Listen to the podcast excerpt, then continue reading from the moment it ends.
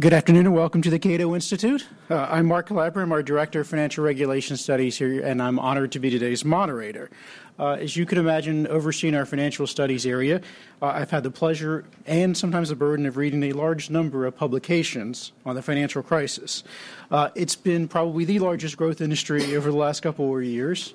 Uh, and so the question that comes naturally in my mind is well, why another book on the financial crisis? What exactly does Financial Fiasco have to add that hasn't already been said?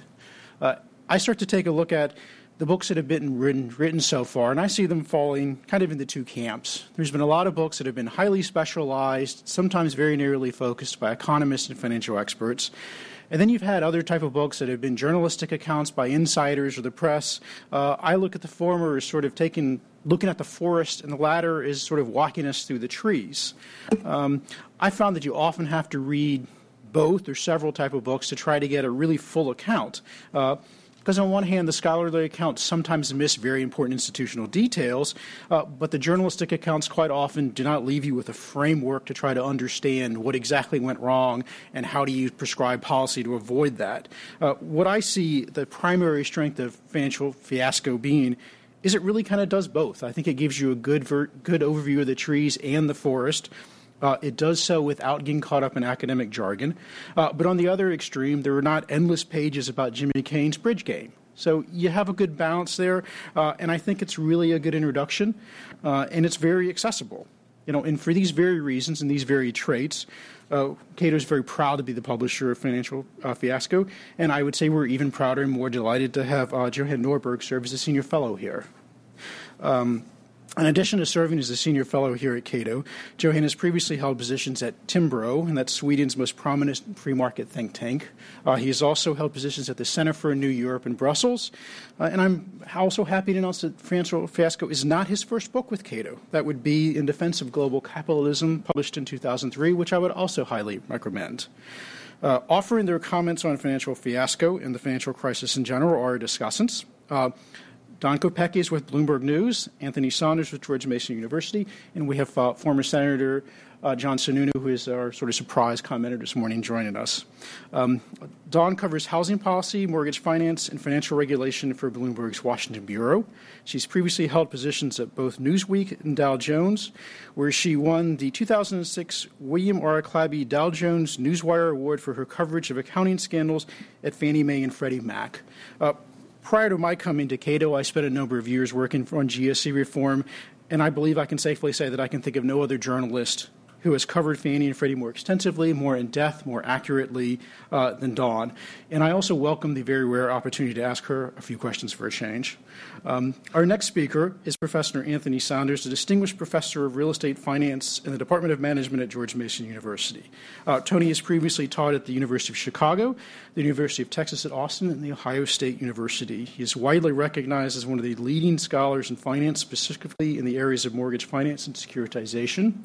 Uh, in addition to his many academic accomplishments, uh, Tony also served as director and head of asset backed and mortgage backed securities research at Deutsche Bank in New York City. Um, lastly, we're very honored to have former Senator John Sununu offer some brief comments. Uh, in addition to Senator's service in both the House and Senate, where he served in the Senate Banking Committee, uh, Senator Sununu until recently served on the Congressional Oversight Panel created as part of the TARP. Um, one of the responsibilities of that panel was to examine the causes of the financial crisis and to recommend policy proposals to avoid the next crisis. Uh, I also have to say, um, my uh, long years of staff in the Senate uh, always looked for Senator Sununu as a leading voice in free markets, and you know, we're very proud to have him here uh, as a commentator this morning. With that, I'd like to welcome all of our welcome all of you and welcome all of our speakers this morning. Uh, Johan, the podium is yours.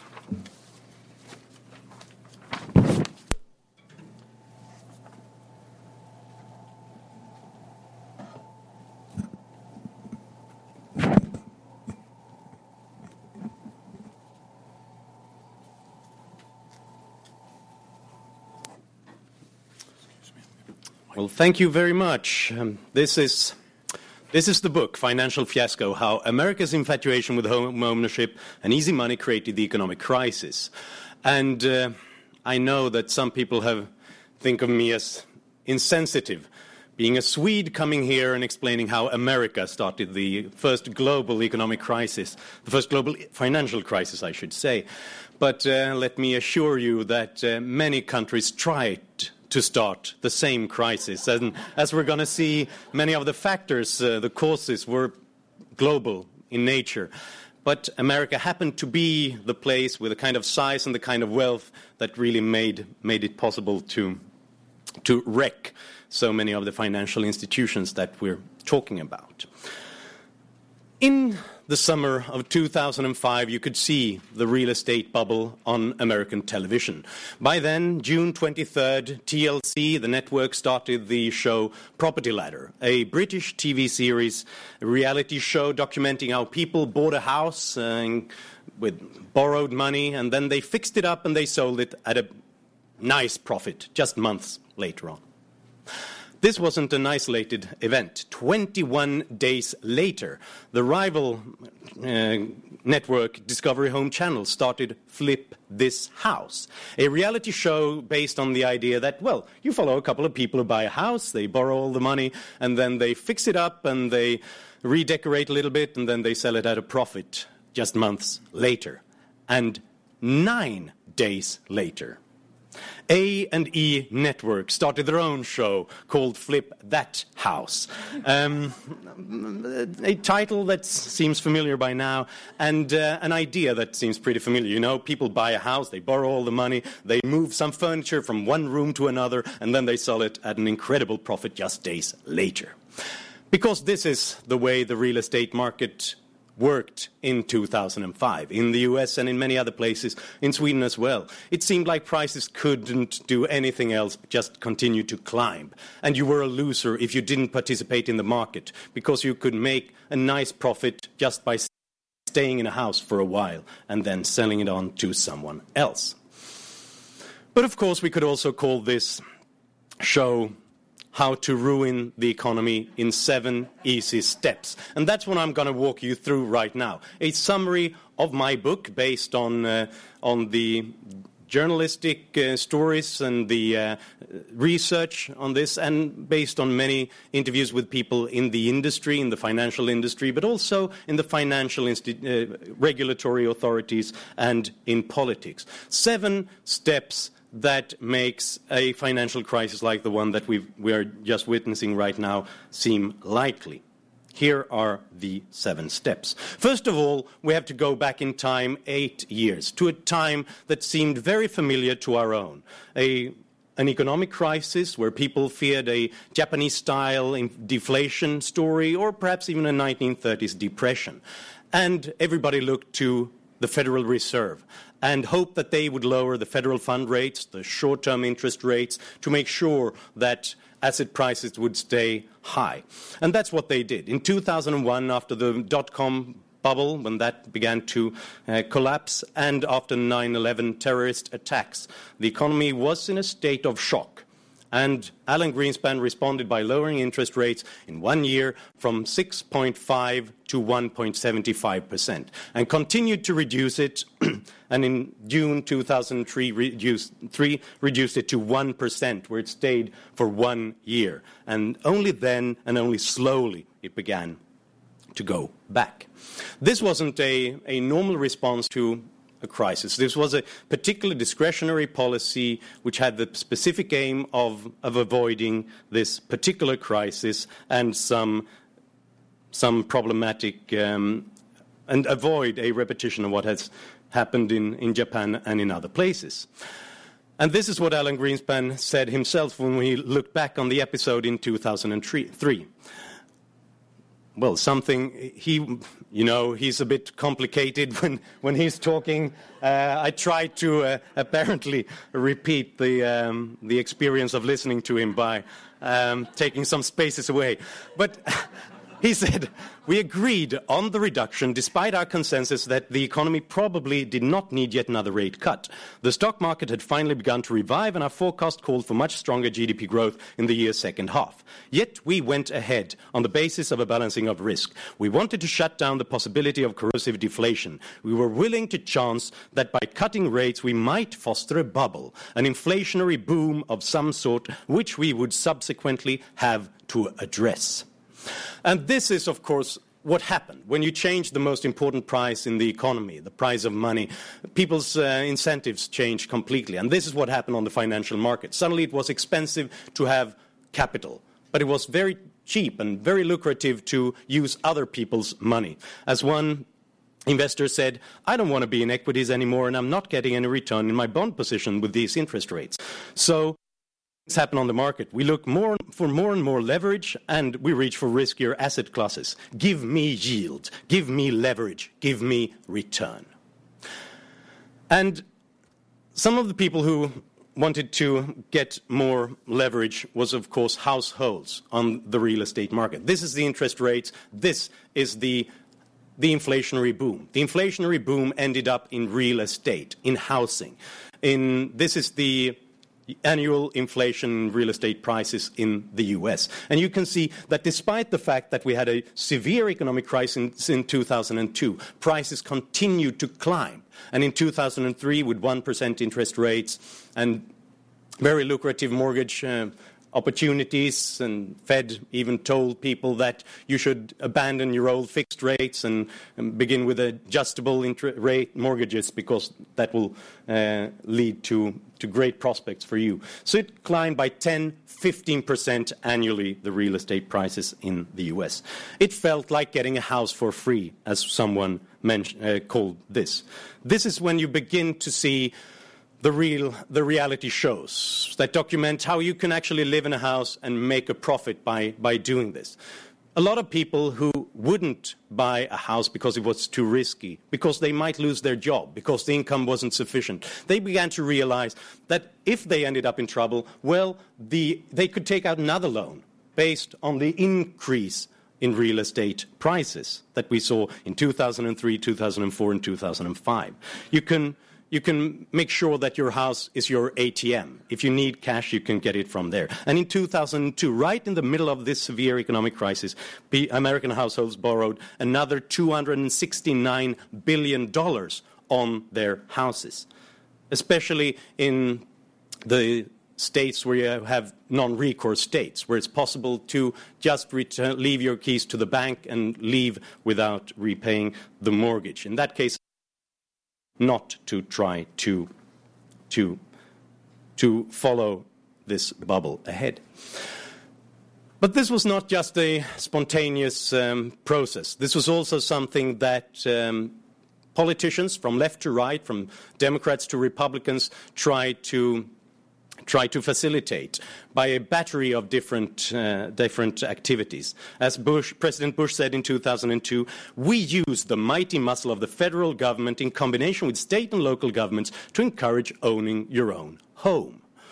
And we have this battery of deductions, of uh, assurances, of specific incentives, of pressure on private lenders, and of government sponsored enterprises that I'm sure we're going to talk about later on. Fannie Mae and Freddie Mac that were of incredible importance when it came to making sure that more mortgages, more housing loans went to people who were not seen by the private market as worthy of credit before, before because they were, had too uncertain or too low incomes. These weren't small institutions. These were some of the world's biggest enterprises.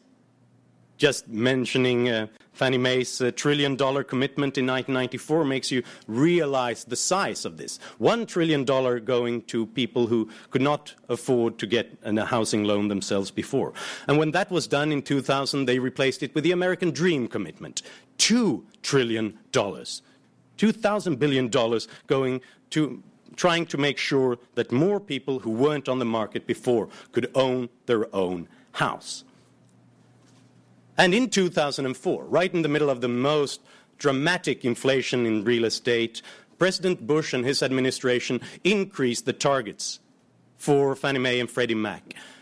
Before, they said that 50% of all the loans were supposed to go to people with a low income. 20% were supposed to go to people with a very low income. In 2004, this was replaced from 50 to 56%, from 20 to 28%. So more people entered the market, pushed up prices even more, and that increased the political pressure to make sure that even more activities were put into place to make sure that people could afford the now bizarre prices on the real estate market. As one person on, on these uh, institutions said, it didn't take a lot of sophistication to notice what was happening to the quality of the loans after 2004. Anybody could have seen it, but nobody on the outside was even questioning us about it because there was this political will to constantly increase the number of people who owned their own houses, no matter how this was done. And they were forced to buy more and more loans because this was a political target. Not just any loans, the stated income loans, where you don't prove your income, the so-called liar loans, the NINA loans, the no income, no asset loans, and in the end, even the NINJA loans, the no income, no job, and no asset. No problem, we'll get your loan anyway. So the money, the easy money went into mortgages and in real estate. But they also ended up in MBSs, in mortgage-backed securities, because of innovations uh, pioneered by Fannie Mae and Freddie Mac, but more and more taken over by Wall Street because this was seen as a success. People didn't, institutions, lenders, they didn't just lend the money and stayed there with the loan. They began to sell the loan on to others.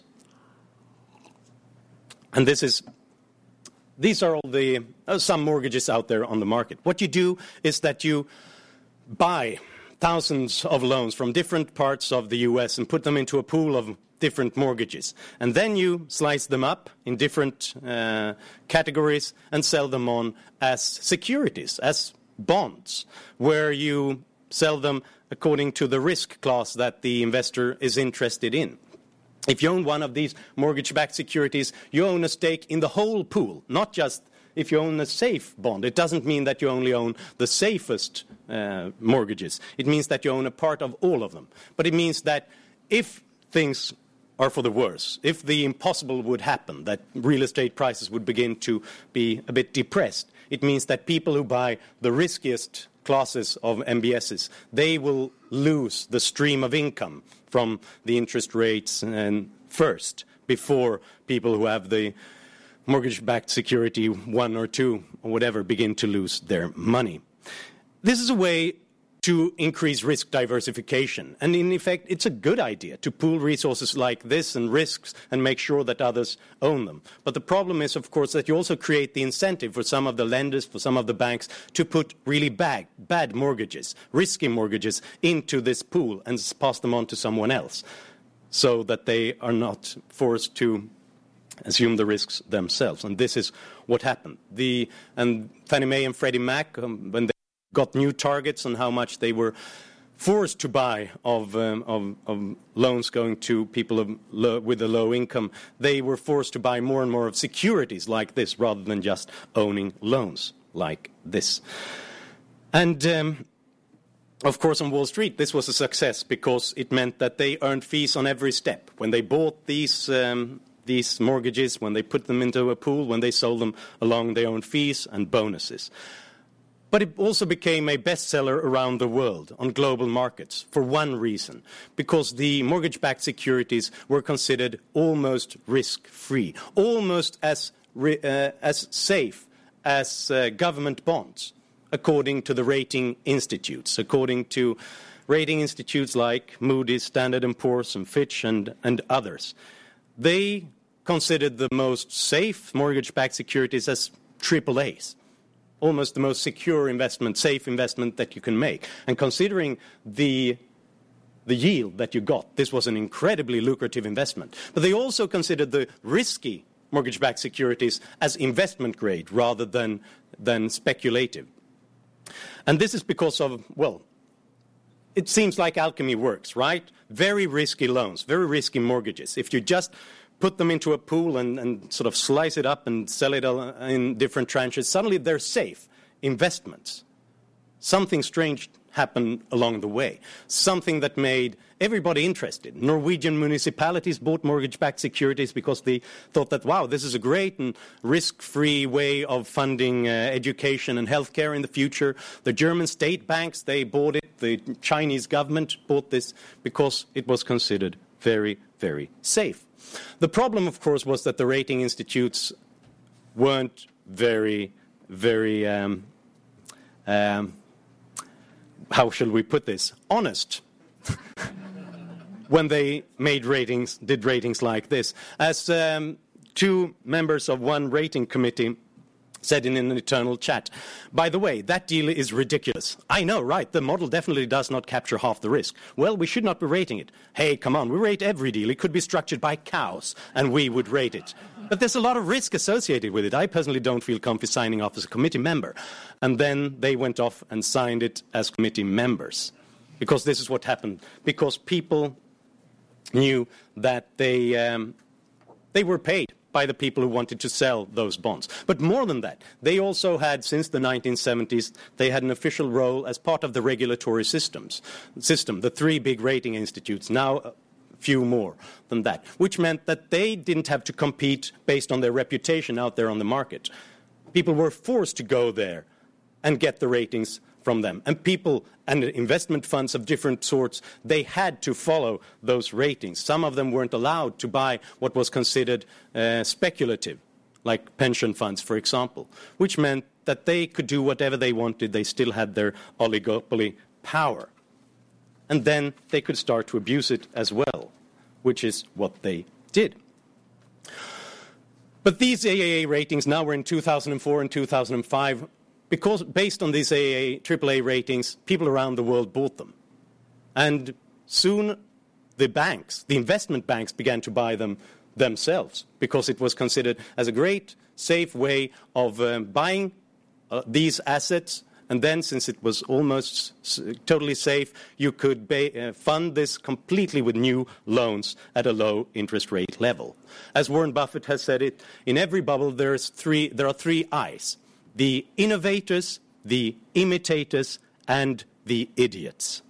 And now we come to the idiots. The, the fifth part of, of how you, fifth aspect on how you ruin the economy is to, when banks and investment banks began to buy assets like this, mortgage backed securities, they didn't just uh, put them on the balance sheet because based on new regulatory strictures from the International Basel Committee, it was now expensive to have things on your own balance sheet. You needed 8% in capital because it was risky to own assets on, on your own balance sheet. This is what a normal bank used to look like. You have, and you have to have 8% that you can't invest in other ways if you own a mortgage backed security.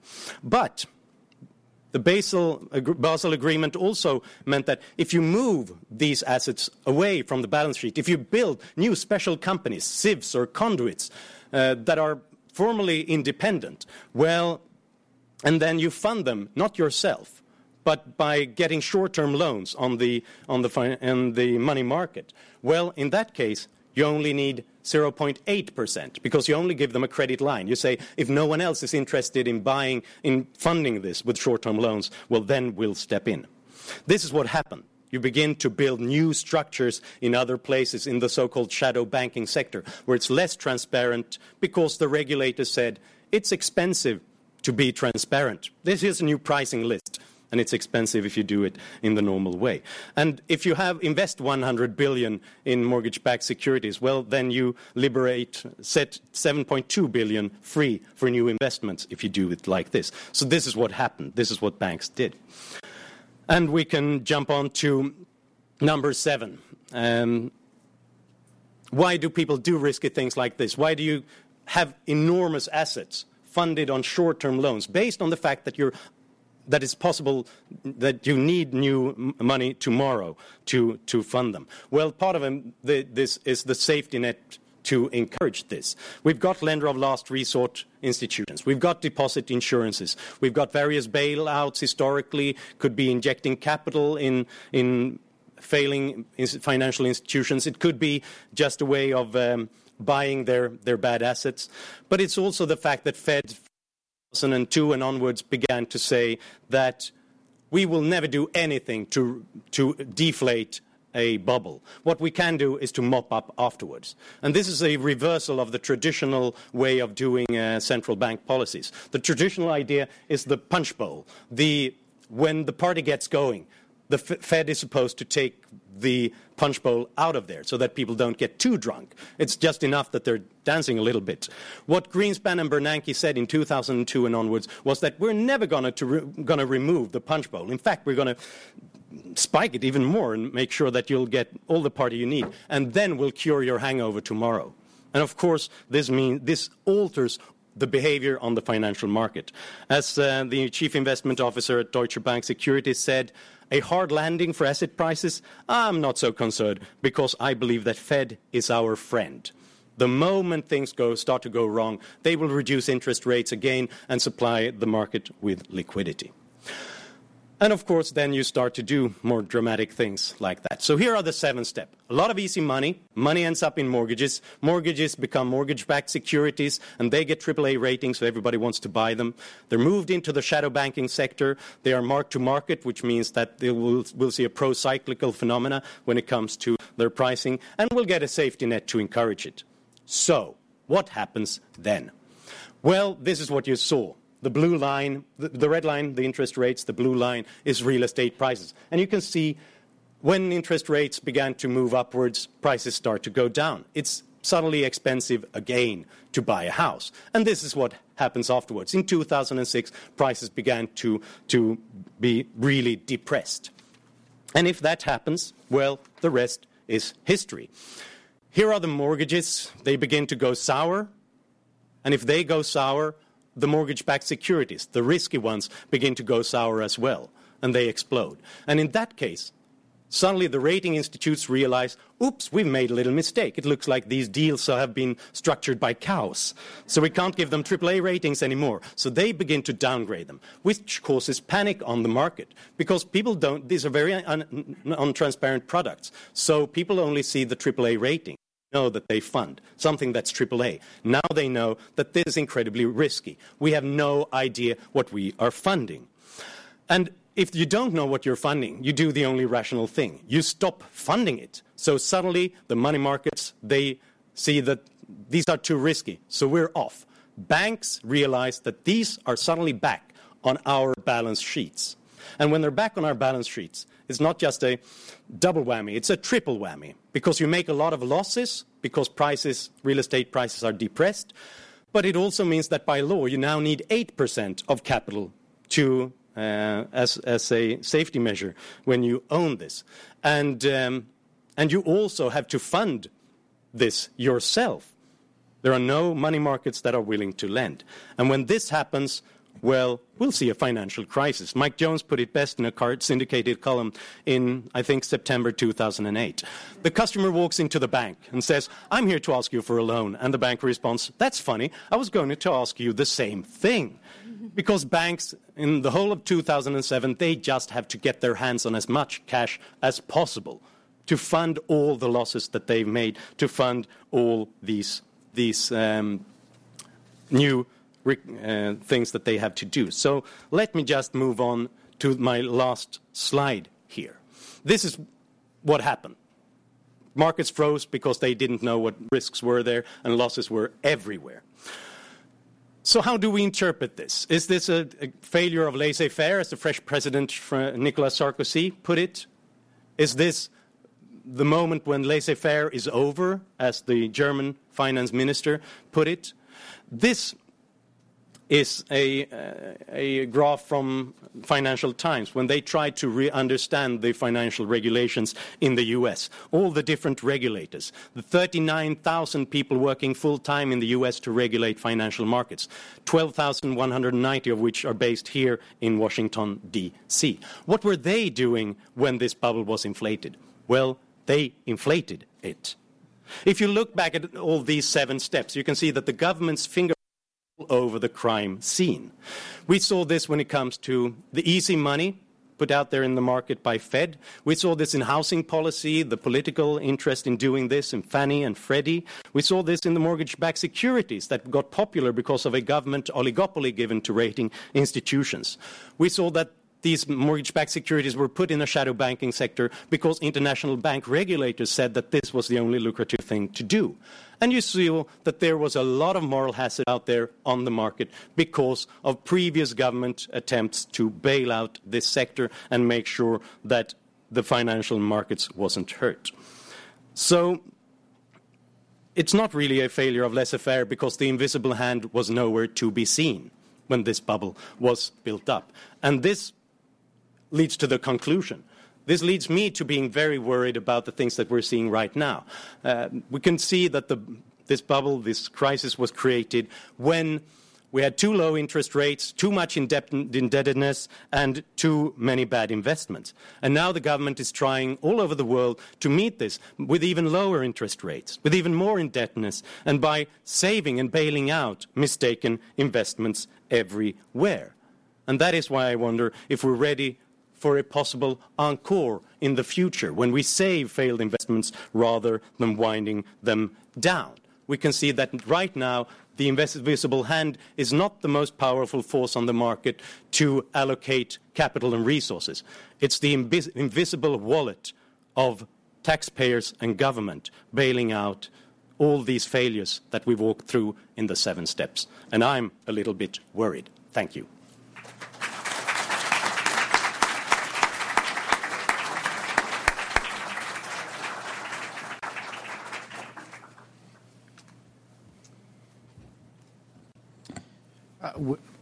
Thank you, Johan. That was a terrific, uh, very visual. I, I, think it's a pretty high bar, but I have uh, some confidence that our discussions uh, can be even more entertaining.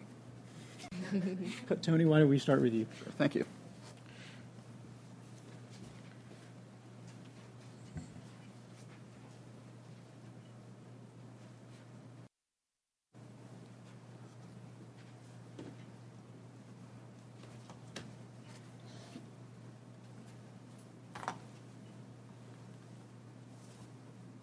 Uh, Mark, this is a little different setup than mine. Where's the uh, screen for the? Uh...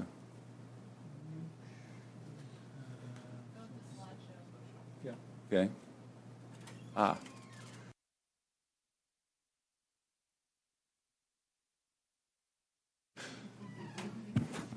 Well, Mark, uh, thank you very much for inviting me to discuss this book. And Juan, that's a uh, fantastic presentation.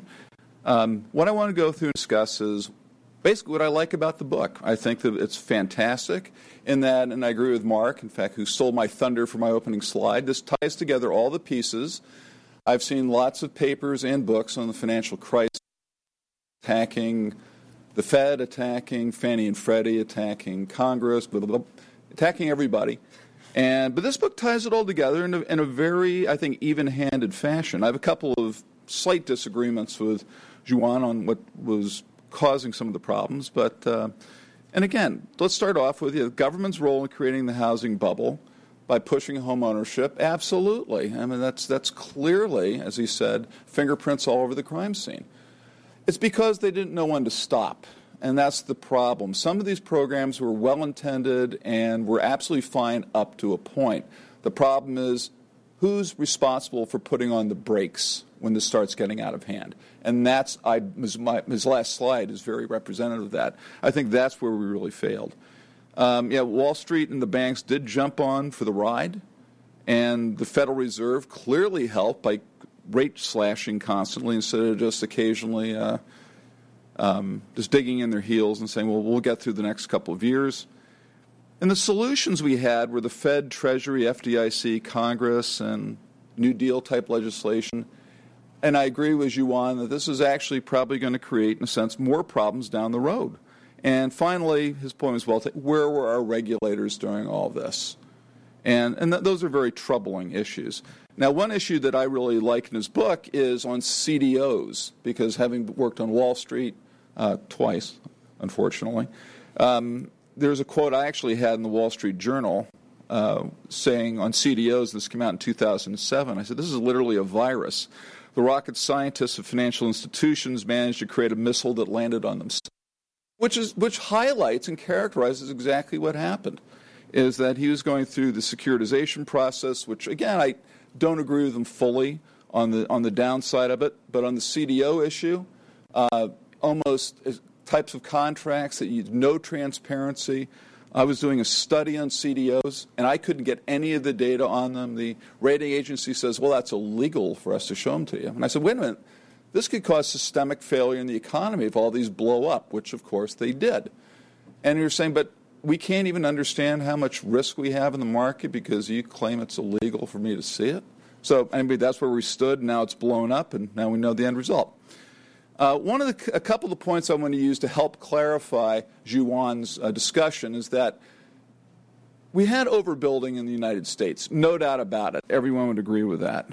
But what I wanted to point out was is that in a sense, if you take a look at just this graph of home ownership, what we did from about 2000, well, at the end of the Clinton years through the Bush administration to now, what we did is we raised home ownership rates from approximately less than about 63%, and we got them up to about 68%. To encourage a 5% increase in home ownership rates, we've effectively almost collapsed the economy and destroyed large segments of the banking industry. Not to mention, and again, Johan hinted there, sorry, Johan hinted at this, we have now left many homeowners with either zero equity in their houses or actually underwater by amounts up to three and four hundred thousand dollars, which most households will never be able to pay off. So it's created really innocent victims as well. But again, to get that extra 5% home ownership in the United States, we have literally trashed our economic future potentially. And let's take a look at this. And this is where, my, where, where the regulators slide. And again, I wouldn't call it necessarily a, a, conspiracy. I would simply say that the regulators did not understand, along with some other participants in the market. Go back to 2001, we had conforming loans, 58%. Go up to 2006, conforming loans is down to 33%. And then we've got the infamous Alt A, which is the documentation problem loans, which I never understood in the first place. 14% home equity, and uh, the jumbos aren't a problem if they're you know, well underwritten, but 20% subprime. So, in other words, how could you know, our various regulators look at this and think this wasn't a problem? Sure, home ownership, sensible home ownership is a prerogative. Now, where are most of the problems really occurring? We have overbuilding in the D.C. area, we have overbuilding in many parts of the country. But California, Arizona, Nevada, and Florida are the poster children for what happened. Take a look, and this is something coming out of 2006, where we looked at where most of the subprimes were. And if you take a look in California, which is probably, we'll call it the biggest offender for the subprime market, we have the Inland Empire, which is right outside of LA, and then going straight up to Sacramento and look at that. Look at the concentration shares. This is primarily subprime city, if you want to call it. And again, when you're looking at the regulators who are doing this, or Congress, or whoever is supposed to be doing our housing policy in the United States, and you look at this, and you, how can you not see this is going to be a problem manifesting itself if this bubble ever shrinks? And here's default rates on subprime. Again, these are just to support Johan's uh, study. Take a look at this. And this is going fast forwarding to August of 2007. By then, that whole Central Valley, Sacramento down to San Benito County, were having 30% default rates already. Uh, this is related to like a story that was on CNN about Modesto, where they had a whole a subdivision in Modesto with 90% default rates, all abandoned. And again, this is again from I would say for the most part well intended. This is, was an unintended consequence. My view on it is they didn't know when to stop. Take a look at uh, alternative mortgage designs. This is MSAs with the highest number of second homes and investment property. Take a look at where the states are second homes and investment properties. Again, how could our regulators or financial institutions, let's be honest, how could they go in and think that having 30 to 40 percent second homes in a metropolitan area wouldn't be bubblish if that ever pops. Look, it's Florida, Arizona, Nevada, and uh, California. And Senator Sununu, there, by the way, New Hampshire, I left it off. I didn't know he was speaking today, but Lake Winnipesaukee has one of the largest uh, bubble bursts and default rates in the, in the country. But it was too small to even graph it. But if you get a load of this, what it says is where were our regulators and other parties who are watching, are watchdogs for uh, fiscal safety and soundness? Where were they? I mean, how could we not see these were going to be issues? Now, again, the good news is this is just going up to Q109.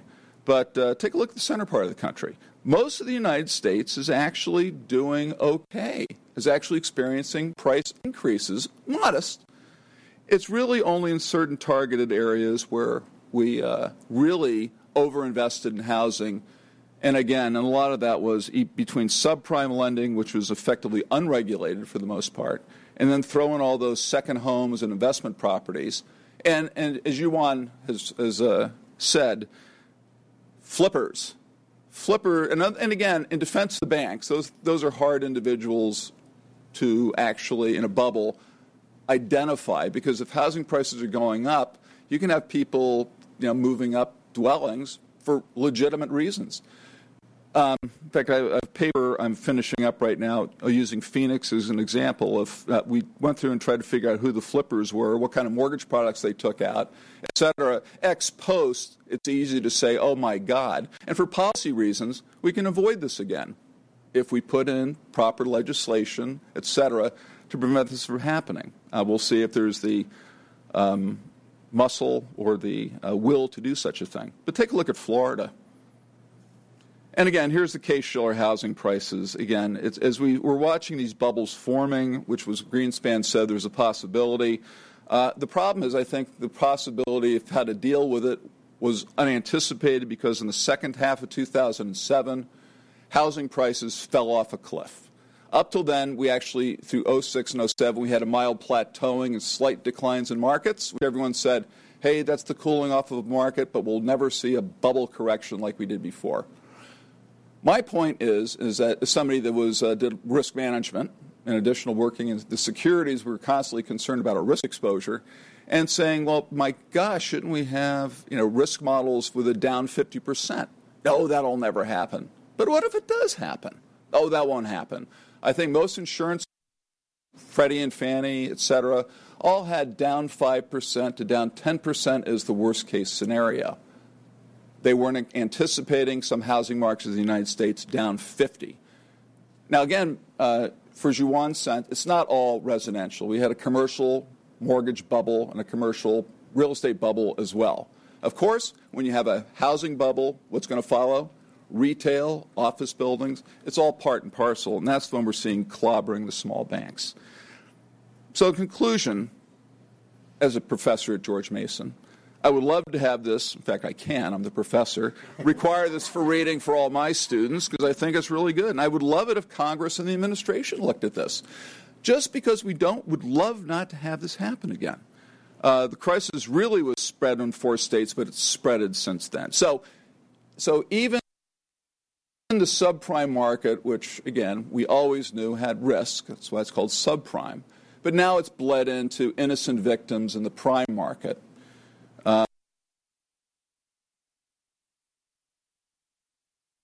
To write on this because we're not through with this crisis yet in the mortgage market, on, particularly on the commercial side.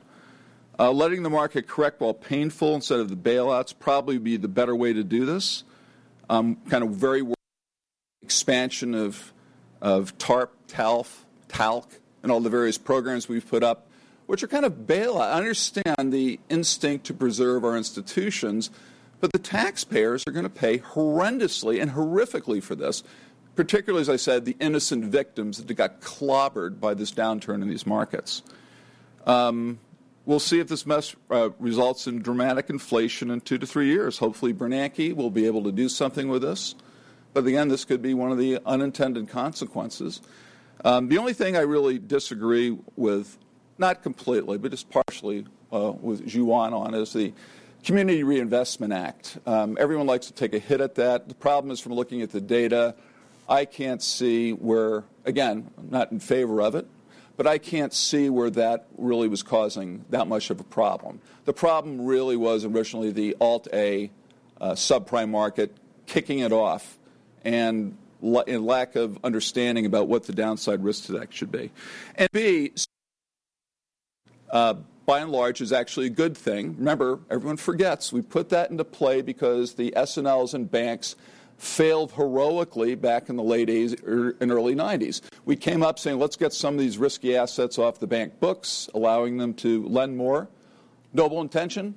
The problem is exactly what Juan said, is that we should have back then put the stuff on balance sheet so everyone can see the risk exposure that was coming. I actually wrote a paper in 2002 on ensuring, you know, trying to appeal to FASB changes to get the banks. And they kind of said, nah, our regulators understand what the risk exposure is. And I said, no, you don't. I sent them a nice graph of an amortizing mortgage with housing prices going up and going down. I said, this is the risk. You've got to get banks to acknowledge that in their balance sheet. Did they? No. Of course, to this day, it's still very loosely worded and it's not on there, and we still have the same problem. So, again, as I said, uh, as you once said very nicely, I would love to have stronger regulations on the banking industry.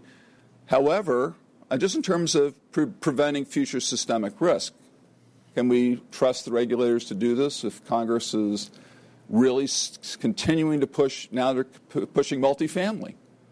Uh, again, I, I'm, I kind of don't really have a lot of faith that we'll be able to get out of this mess and not repeat the same mistakes. So I agree with you on that completely. Thank you very much.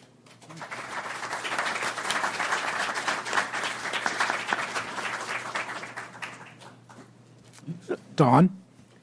Well, I do not have a PowerPoint presentation, but I, I have to say I did enjoy your book a lot. And as an American who bought in 2000, I really enjoyed the housing boom. I miss it. I did three cash out refis and paid off all my student loans, my car loan, remodeled my kitchen.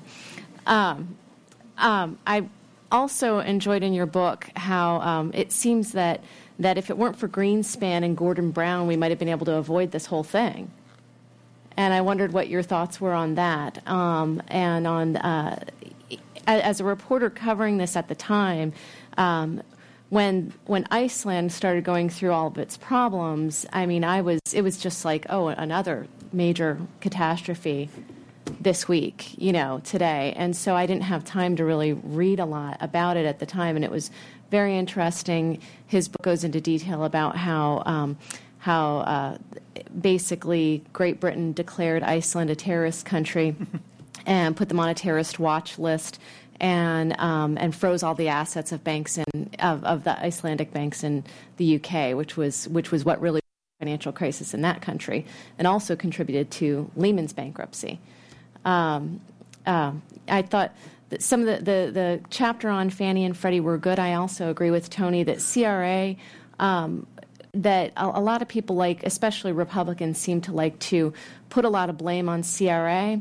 Um, when the subprime crisis really took off was when Fannie and Freddie, um, re- when they were unleashed from their accounting scandals and started realizing that those loans were far more profitable than um, than generic CRA type of loans, they really started plowing money into it, which provided, as you said, the the initial financing for those those securities to take off. Um, so I thought that that was good. It was a little simpler than I think what was actually going on, but it was but it was still a very good overview.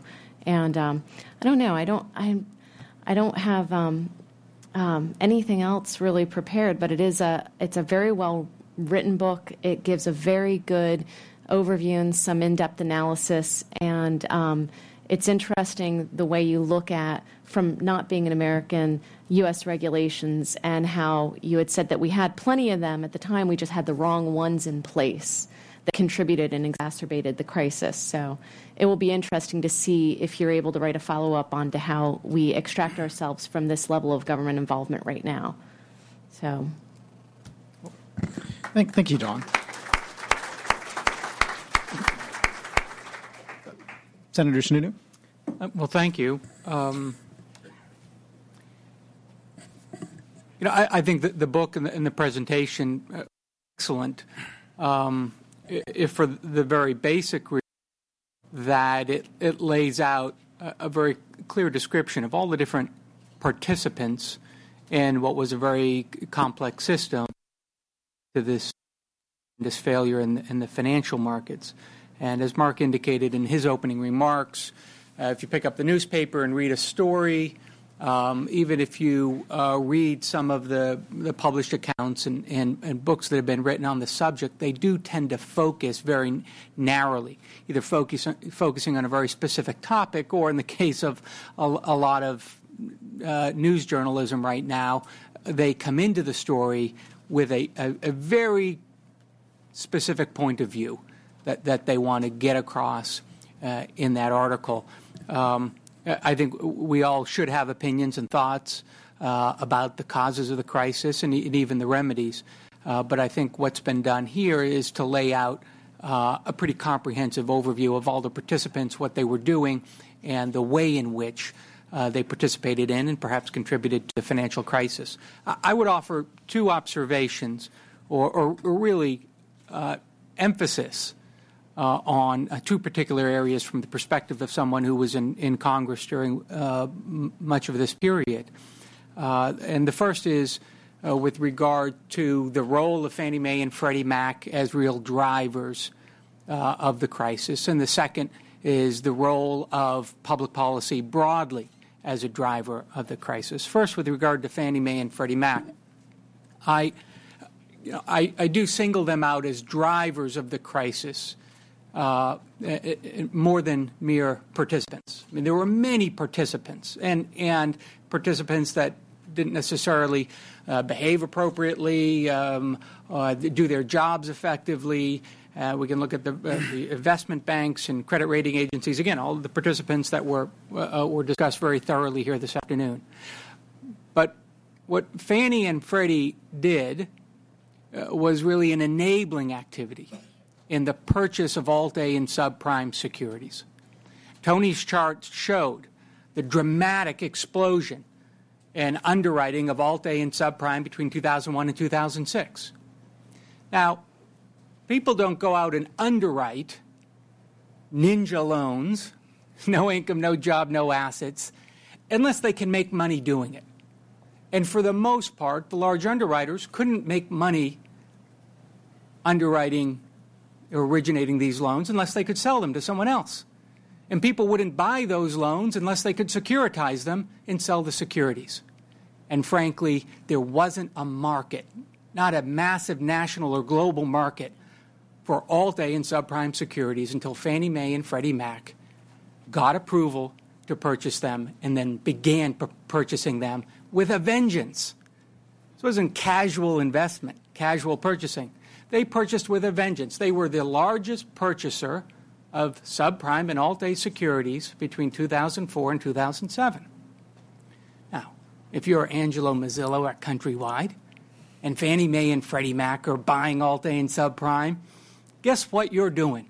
Guess what, what kind of loans you're originating and initiating in your market, wherever you might be? It's Alt-A and subprime. And if you're Lehman Brothers and the GSEs are buying the leading tranches of Alt-A and subprime, guess what you're underwriting? Because it's a way to make money. And if Fannie and Freddie weren't allowed to purchase those securities, beginning back, I, uh, correct me if I'm wrong, but I think it was 1999 when they were first given the approval to purchase subprime and Alt-A, you would not have had the dramatic explosion in the market. These were tremendously large financial institutions. And again, the, the prime principal reason they bought these securities, well, it was really twofold. First, because they could make money doing it. Because they borrowed at a subsidized rate, used that, that subsidized capital to purchase for their own portfolio, where they, they generated income by making investments, and the yield on these securities initially was quite high. So they made a tremendous amount of money. But second, and this brings me to the role of government policy, they got credit for meeting their affordable housing goals by doing so. And as, as, uh, as was pointed out, uh, they, they, they didn't just get credit for meeting those affordable housing goals. Congress and the regulators then increased the affordable housing goals, I think, in, uh, in 2001 and then again in 2004. Uh, so it provided encouragement. With regard to public policy, such a broad range of government based initiatives that acted as a driver of this process. And in many cases, they were policies specifically geared toward Fannie and Freddie, the affordable housing goals, for example, uh, the political decision to protect uh, their charter, the political decision not to pass reform legislation when we had an opportunity in 2005, legislation that would have scaled back the size of their investment portfolios, increased their capital standards, and given their regulator the typical powers of a, uh, of a bank supervisor.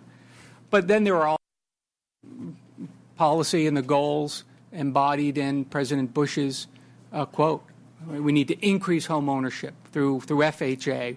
Uh, we need to find ways to enable people to purchase homes with a smaller and smaller down payment. It, it was a federal government policy to, inc- to find ways to allow people to buy homes with the smallest down payment possible, even no down payment uh, if they, they qualified. And uh, CRA, the Reinvestment Act, uh, Community Reinvestment Act, I, view that as simply part of this very broad range of government policies that uh, Tony described, increase government ownership by about five, per, uh, home ownership uh, by about five percentage points.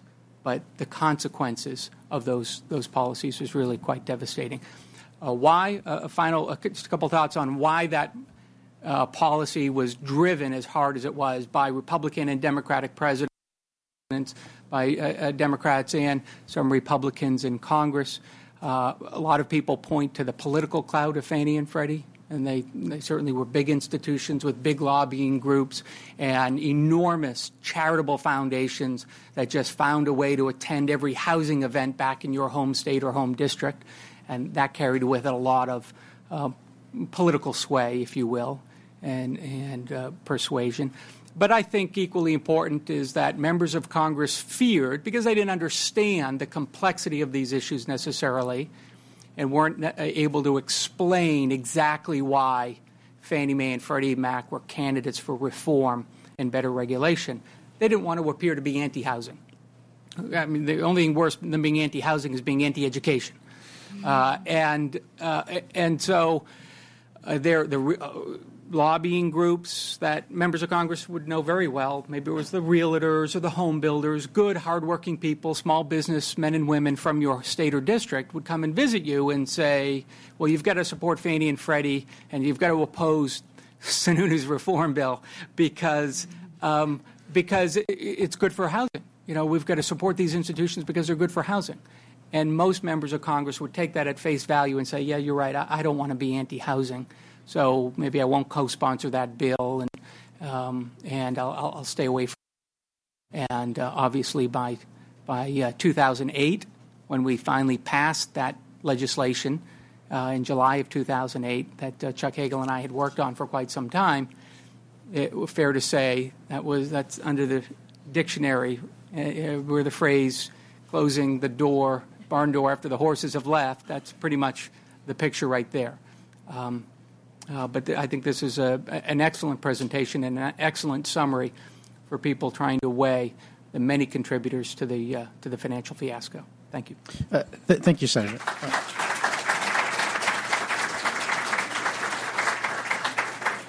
I, I, I, want to note something we often hear is that saw this coming, uh, and I can't think of anything further from the truth. Uh, both in 2004 and 2005, Senator Sununu, along with former Senators Hagel, Dole, as well as Senator Shelby, pushed legislation that, while they might not have avoided everything we're in today, would have made a considerable difference. So I think we do need to recognize the plenty of people who did say we had a problem. Uh, I remember at the time the constant refrain against the bill was this would slow down the housing market. Uh, I think in retrospect, that's exactly what we needed. Uh, I think Tony has a comment, and then we're going to open it up to uh, questions. Yeah, I just wanted to thank uh, Senator Sununu for those remarks, and it brought up a point. Uh, actually, Bob Van Order, standing back there, and I wrote a paper, uh, kind of help out on what Fannie and Freddie should look like, if at all, in the future. And one of the graphics we have in the paper is that, in fact, I showed partly up there that Fannie and Freddie's market share was falling rather dramatically over this time period.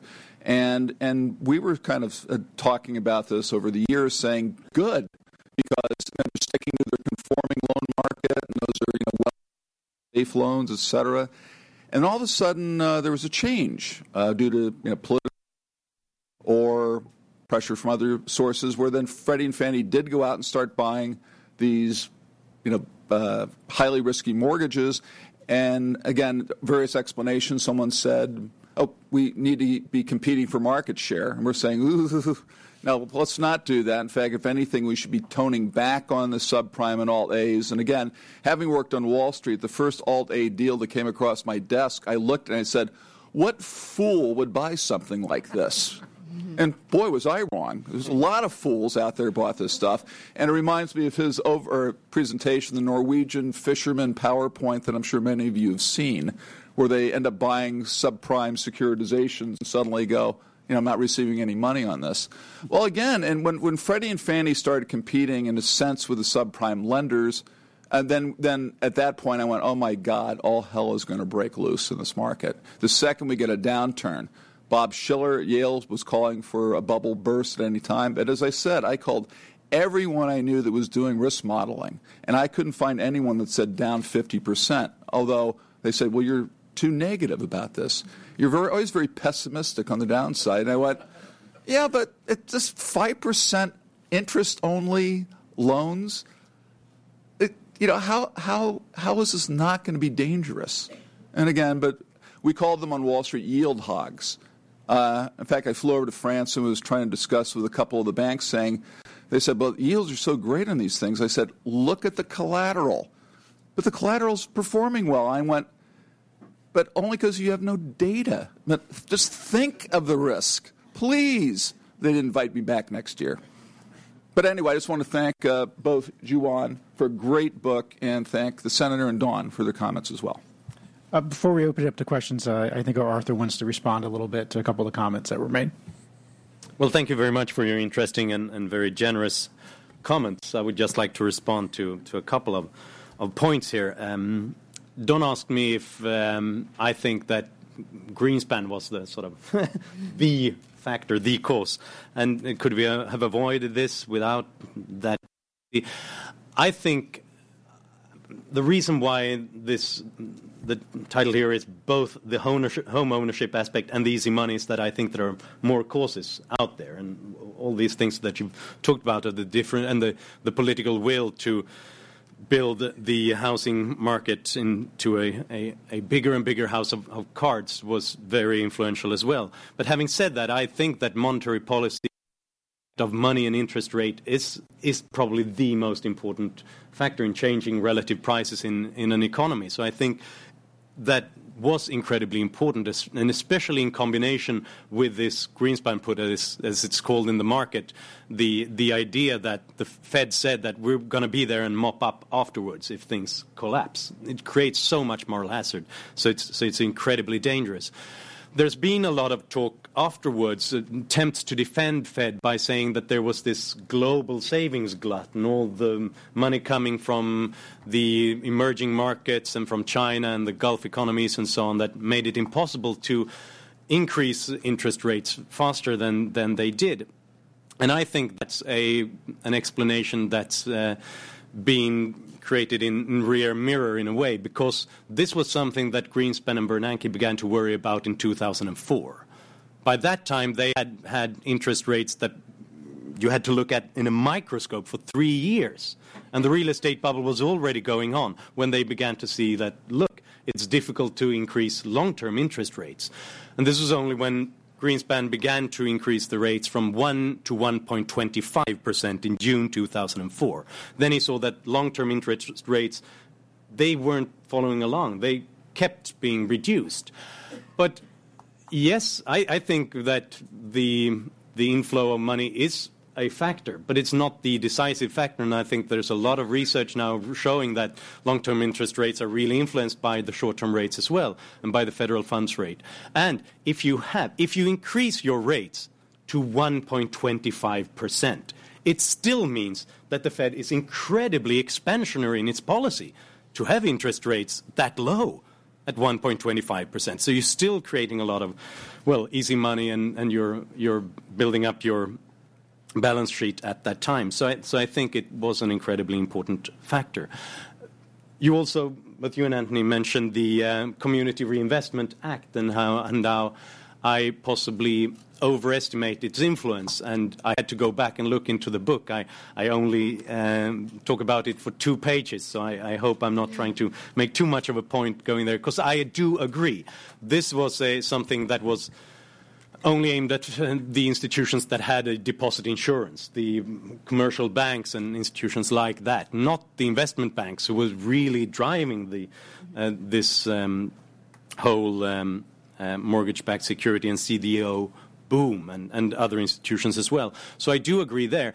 But I think that it had an influence and a psychological influence in how it opened up a new market for, for others, partly because it, um, it also while they said that commercial banks, you have to begin to uh, lend much more to to people with in in, uh, in were.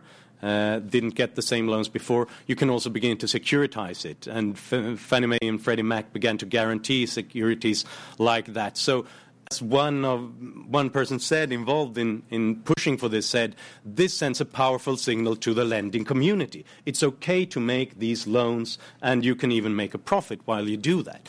And when those institutions who were involved who were pushed to to make loans like that they all had a CRA rating a community reinvestment act rating that said you had to have someone on site who were really looking at okay so how good are we at, at making loans to people who, who we didn't get loans to give loans to before? And then that CRA rating was very important in other regulatory measures. Uh, are you going to be allowed to open up new offices? Will this merger be be allowed to proceed? And, and so on. So they really had that push and the most important factor, I think, there was the fact that community groups of different sort and political pressure groups were almost given an official role to um, supervise this. The CRA rating had to be publicly made public, and, and official complaints from community groups was an important factor when you gave regulatory approvals later on. And this create this built up the whole industry, um, the, the housing, uh, the political housing industry that you, you've been talking about, because the industry, the community groups, and politicians began to work together to try to make much more, many, many more loans like this. And one of those community groups was Acorn, and I think that's one of the reasons why Republicans have been so interested in talking about the Community Reinvestment Act for so long, since they were so important in getting building up Obama's political career. But, but having said that, I agree this was not the decisive factor. Well, thank you. I think we've got time for a few questions. Uh, let's start right down here in front. Oh, good. The microphone will be coming to you. And uh, you know we've we've run over a little bit, so I really ask that you uh, keep your questions brief and to the point, uh, so we can get as many in as possible. You must know me. The the fact that there were these limited number of rating agencies, essentially an oligopoly, why though? Why wouldn't that have still been competitive? Why was why is it that these guys weren't competing with each other? Um, I don't know how many there were, maybe rating agencies, but there must have been at least four or five, right? Three. Three. Big. Okay. Well, isn't that enough uh, to have? I mean, we have a car industry. We used to have a car industry with three. Anyway, you know my question. Yeah. My name is Steve Hanke. Well, um, the big three in the car industry has shown that that's the way forward to compete in the market.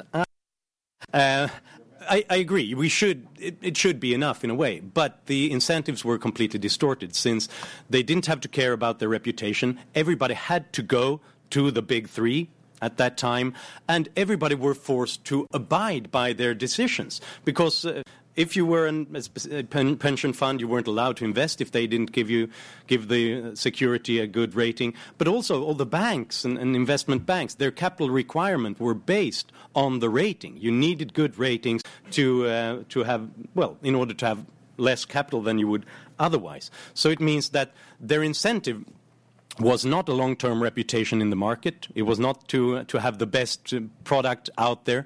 Their incentive was twofold, two incentives. First of all, let's try to make sure that we that people come to us and not the other two. And second of all, let's um, well, and. The, the second one was let's not bother about what happens to our long term reputation because we've still got our, our oligopoly. So it means that you basically have to give more generous ratings than the, the other big two so that they come there. And we see this happening again and again, and there are so many inside stories about how, how this is going on. Someone in, in one of the big three mentioned that you're sitting around a long committee table, and then you've got all those young um, ratings individuals who say that oh this is bad this is speculative this is this is b minus or something like that. And then you go all the way down to to the boss and he looks at his calculator and says no are you really sure? Because you know um, there's a good risk diversification, and um, we've given good ratings like this to similar products before, and furthermore, prices never uh, on the housing market they never they're never reduced. We have our data back to 2002 when we were in the middle of a terrible recession, and yet prices climbed by four percent. So it means this is good. So that, with that in mind, should we go another round round the table and see what kind of ratings you want to give them? And then they say, oh, AAA, AAA, AAA, of course, because if they don't, you go to one of the other two big ones. And they will be happy to provide you with uh, better ratings because then people will come back there. And others, they have to follow those ratings.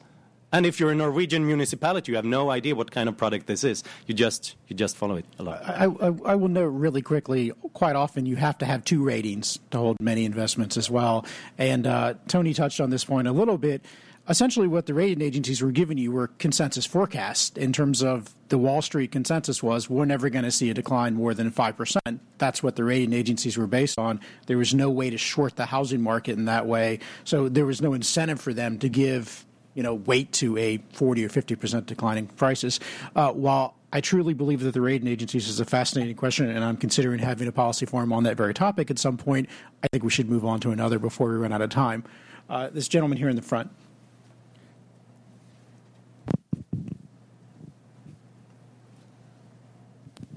My name is David Hartz from Alexandria. I have a question for Professor Sanders. You use the term we left homeowners underwater.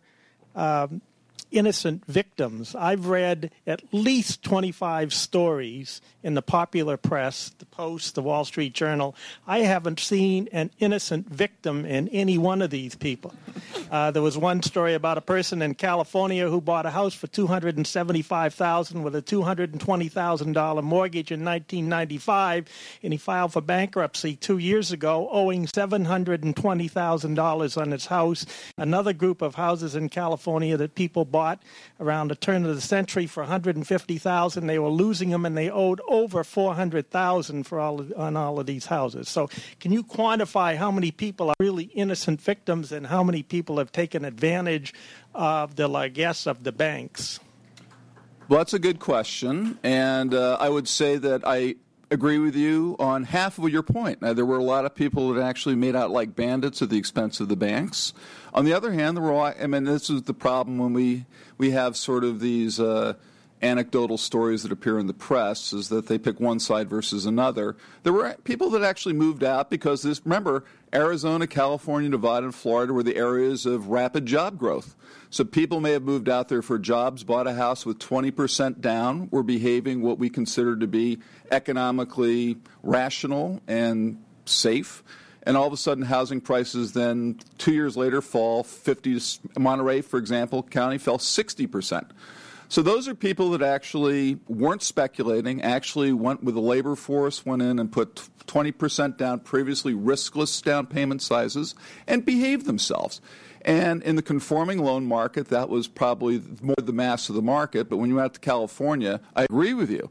Uh, all the subprime alt A aren't always irresponsible per se, but the flippers, et cetera, yeah, but there were actually innocent victims. Not all were innocent. There was plenty of uh, guilty victims, and that's why when we're going through the FBI fraud investigations and going through and trying to relearn what happened here, there's you know, but there were innocent victims. But there's a lot of people that made millions and are still millionaires, and but some people lost their shirts. So it's just tragic that whole thing occurred. We shouldn't have created that incentive for massive millions in this. Uh, I mean, so I I'd, agree with you on half. I'd add that, um, you know, as a journalist, greed and stupidity are pretty universal on Wall Street and with regular, ordinary Americans. You know, um, with my own experience, I owe eighty thousand more than I bought my house for, but I still have at least three hundred thousand in equity because I got to a point where the mortgage officer offers were pouring in every day, and I'm like, this is ridiculous. I can't afford to pay that back. I could have gone and taken that loan and now been in the same predicament. So at some point, you have to use common sense, and people lose sight of that in bubbles, in bubbles like this. Uh, woman here in the end. Right.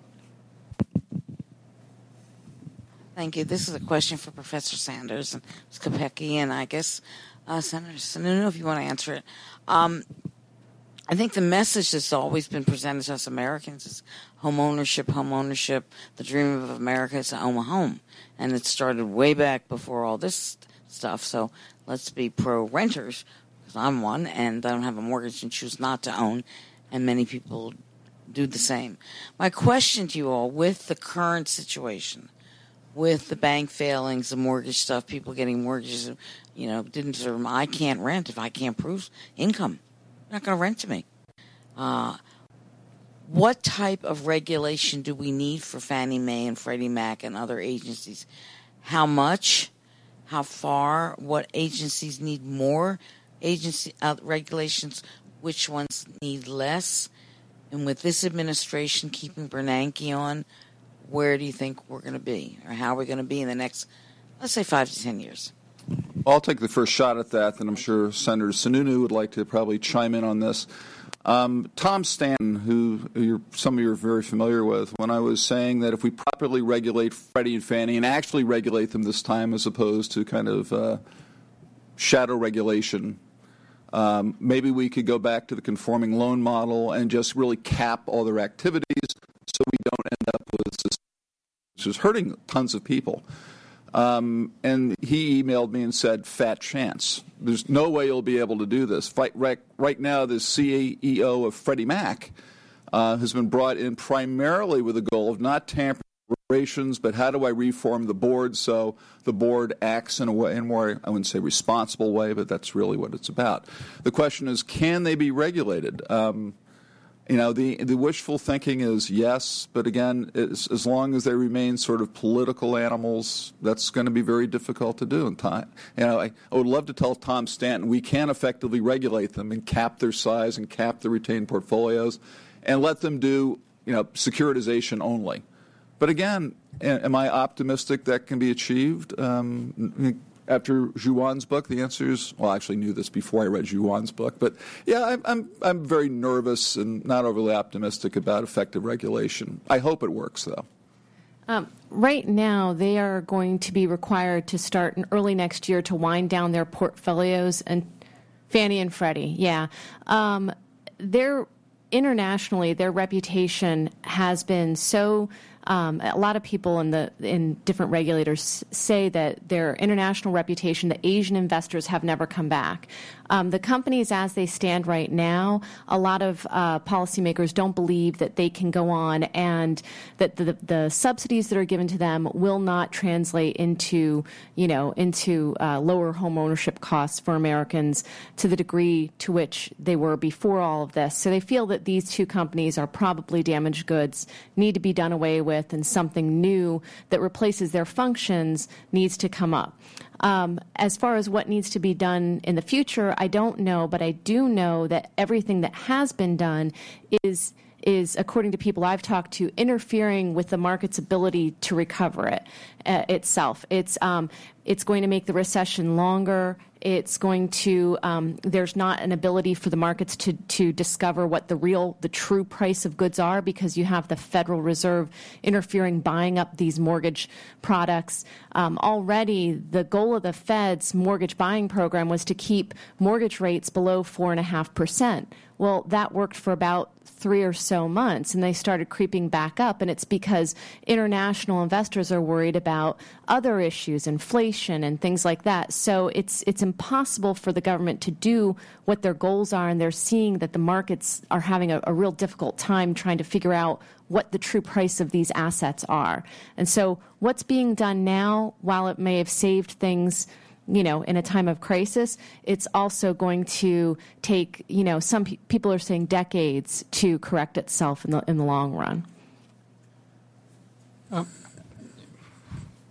at a minimum, uh, as they're currently structured or were structured just prior to the crisis, um, you need a regulator that has the power to set realistic capital standards. these were the most highly leveraged institutions in America for all intents and purposes.